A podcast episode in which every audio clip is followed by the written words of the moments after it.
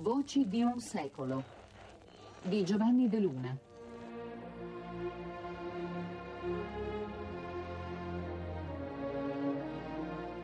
Il sogno di un impero.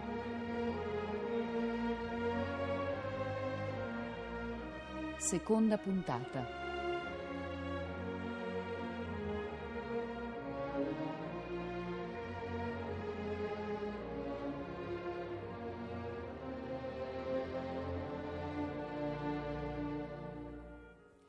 Ritornano le voci che ci raccontano il sogno di un impero, l'ultima avventura coloniale vissuta da una potenza europea in coincidenza con la guerra italo-etiopica del 1935-1936.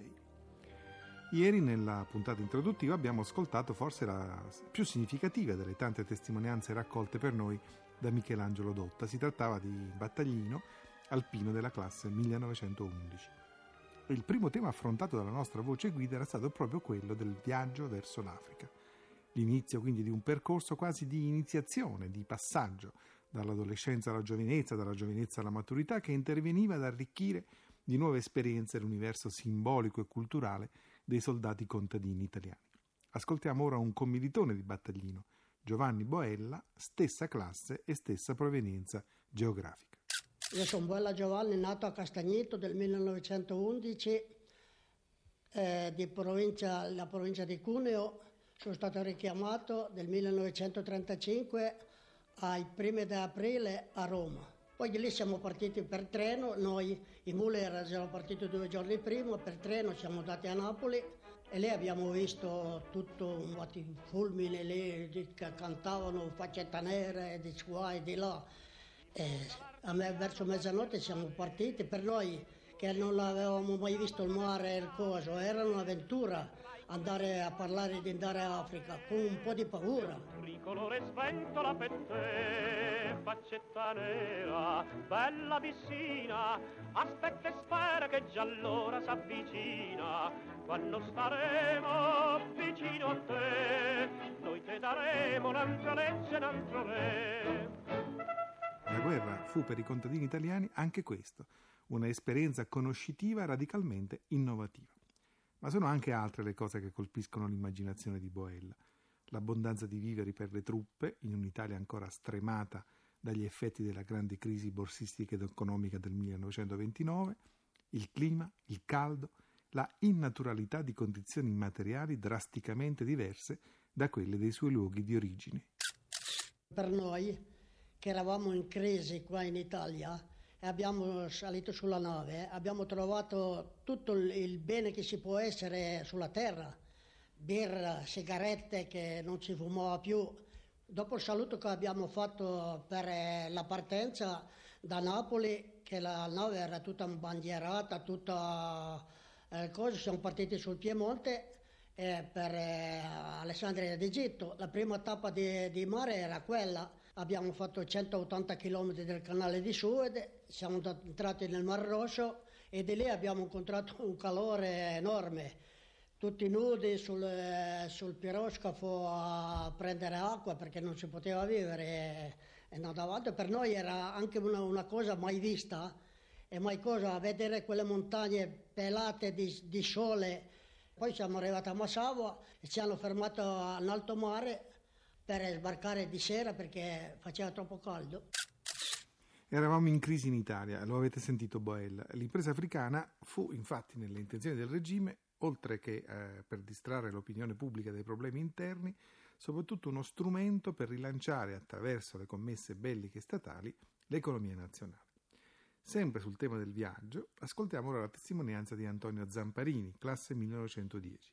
Le sue parole ci restituiscono vivido e netto il ritratto di Maria Uva. Ieri l'abbiamo incontrata non, non, citata nella testimonianza di Battaglino quando parlava delle donne di Porto Said. Bene, proprio a Porto Said, all'ingresso del canale eh, di Suez, c'era Maria Uva, questa instancabile animatrice, come lei stessa si definisce, che organizzava manifestazioni in onore delle truppe italiane che transitavano per imboccare il canale.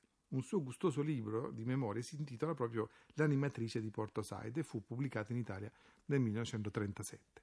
Nei ricordi di Zamparini, oltre al solito caldo terribile, affiora però anche per la prima volta l'impatto con la gente di colore, gente come noi, Così ci rassicura subito Zamparini. Io mi chiamo Zamparini Antonio, la classe 1910, sono stato richiamato da militare per l'Etiopia il 6 ottobre del 1935 e ho fatto 15 mesi di militare nell'esercito. Lei è partito da Napoli ed è sbarcato a... a Massaua. A Massaua il 14 ottobre del 1935 e da lì ho cominciato a, a fare il servizio di militare a Digrate, Macalè, Omagere, Gonda con la famosa colonna Starace. Cosa le è rimasto in mente del viaggio in nave da Napoli a Massaua? Il ricordo che io ho è quello del traversamento del canale di Suez che siamo stati scortati da una donna che erano a propaganda del, dell'esercito dei militari italiani da una signora, si chiamava Maria Uva, che acclamava questi soldati che transitavano nel canale di Suez, da Porto Said a Porto Sudan. Poi altre cose, non è successo niente, tutto bene, siamo arrivati a Massaua il 14 ottobre del 1935 siamo arrivati a Massaua la sera verso le 6 e 6 e mezzo e poi abbiamo cominciato a scendere sotto il sole, sotto un calore enorme e ci hanno portato subito con le macchine nell'altopiano. Poi arrivati alla Smara abbiamo incominciato a vivere in mezzo a questa gente di colore, che a noi ci sembrava qualcosa di strano, mentre erano gente come siamo noi. Parlavano la nostra lingua, la maggior parte della gente che aveva fatto le nostre scuole e tutto e poi abbiamo incominciato ad andare nei fronti adeguati, ma Calais, ma sempre in mezzo a questi soldati eritrei, tutta gente di colore, però siamo stati sempre trattati bene. Ancora sul viaggio, ma in un'altra direzione, verso un altro fronte, ci intrattiene ora Francesco Ghilardi, classe 1911, anche lui intervistato da Michelangelo Dotta, così come Zamparini. L'invasione italiana dell'Etiopia si sviluppò infatti lungo due direttrici. La prima dall'Eritrea, la seconda che invece partiva dal confine somalo e su questo secondo fronte comandava il generale Graziani. E eh, Graziani era diviso da Badoglio da una sorda rivalità, tanto che tentò di tutto per fare assumere alle operazioni nell'Ogadene e alla sua marcia sulla città di Harrar un carattere non marginale rispetto alle iniziative sul fronte eritreo. Ma questo lo vedremo in seguito. Adesso torniamo al tema del viaggio perché è proprio verso Mogadiscio, la Somalia e le truppe di Graziani che Ghilardi viaggia imbarcato sul piroscafo Biancamano. Io mi chiamo Ghilardi Francesco, nato il 26 febbraio del 1911. Sono stato richiamato nel 1935, l'11 febbraio, al terzo autocentro di Milano. Siamo partiti da Milano per Napoli. Da Napoli abbiamo fatto piccoli giorni di sosta, aspettando la nave partenza per destinazione ignota. Siamo partiti col Biancamano. Dopo nove giorni non si sapeva dove si doveva andare. Noi chiedevamo agli ufficiali, anche gli ufficiali non sapevano dove si andava. Finalmente abbiamo saputo che si imbarcava a Mogadiscio.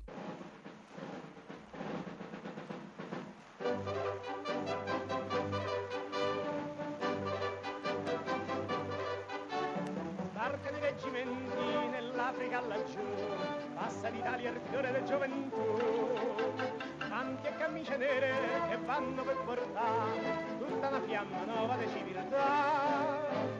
L'aria della canzone fa le truppe marciare e ogni soldato canta. Se vengi a Roma con me, Africanella. A Mogadiscio siamo sbarcati, trattati in mezzo a dormire in mezzo alla sabbia vestiti in panno con quel caldo che faceva. Davano due litri di acqua al giorno eh, per lavarsi e bere, eh, lavare le gavette e via scorrendo. E siamo andati avanti per diversi mesi in quelle condizioni lì. Mangiare una galetta, una scatoletta di carne e una, una scatoletta di chiariscia alla sera quella era la nostra razione. Dopo diversi giorni di sosta che abbiamo fatto, abbiamo cominciato a fare delle manovre.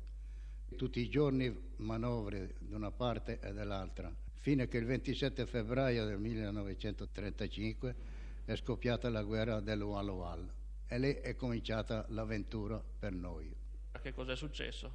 Noi eravamo comandati del generale Graziani, era lui il comandante supremo delle forze armate della Somalia. Poi è cominciato incidenti fra italiani e l'Etiopia e il 27 settembre del 1935 lì è cominciata la guerra. Gli incidenti di Wal Wal furono l'occasione voluta e cercata dal fascismo per legittimare agli occhi dell'opinione pubblica internazionale le aggressioni. I pozzi di Wal Wal erano in territorio etiopico a 100 km dalla frontiera con la Somalia. Il 5 dicembre del 1934 in una sparatoria rimasero feriti alcuni militari italiani. La guerra cominciò di lì, dall'impossibilità per la Società delle Nazioni di comporre in modo soddisfacente la controversia italo-etiopica che ne era nata. Torniamo però adesso ancora per un'ultima volta sul viaggio per confrontarci con un'altra testimonianza, quella di Ernesto Colongo. Ecco, Colongo è un testimone anomalo rispetto agli altri, infatti era nato ad Asmara nel 1904, conosceva benissimo la lingua del suo paese nativo ed era fierissimo della sua qualifica di interprete. Non aveva, non aveva dovuto quindi viaggiare per andare in Africa. Pure la sua testimonianza è significativa per documentare come quel viaggio finiva. L'aureola di potenza e di abbondanza alimentare che circondava le truppe italiane che arrivavano a Massaua per combattere il Negus.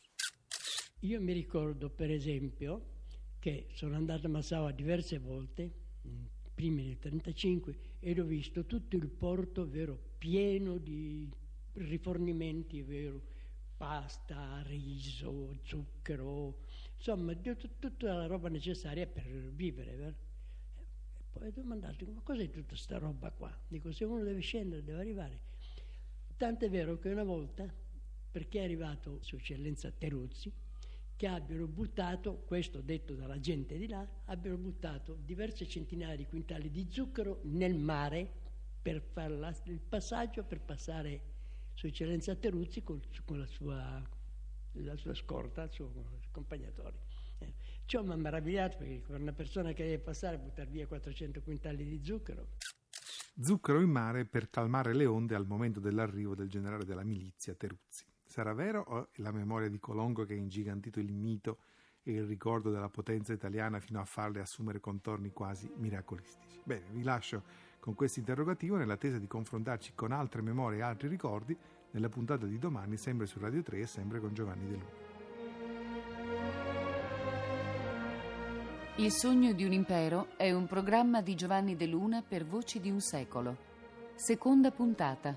Regia di Enrico Lantelme.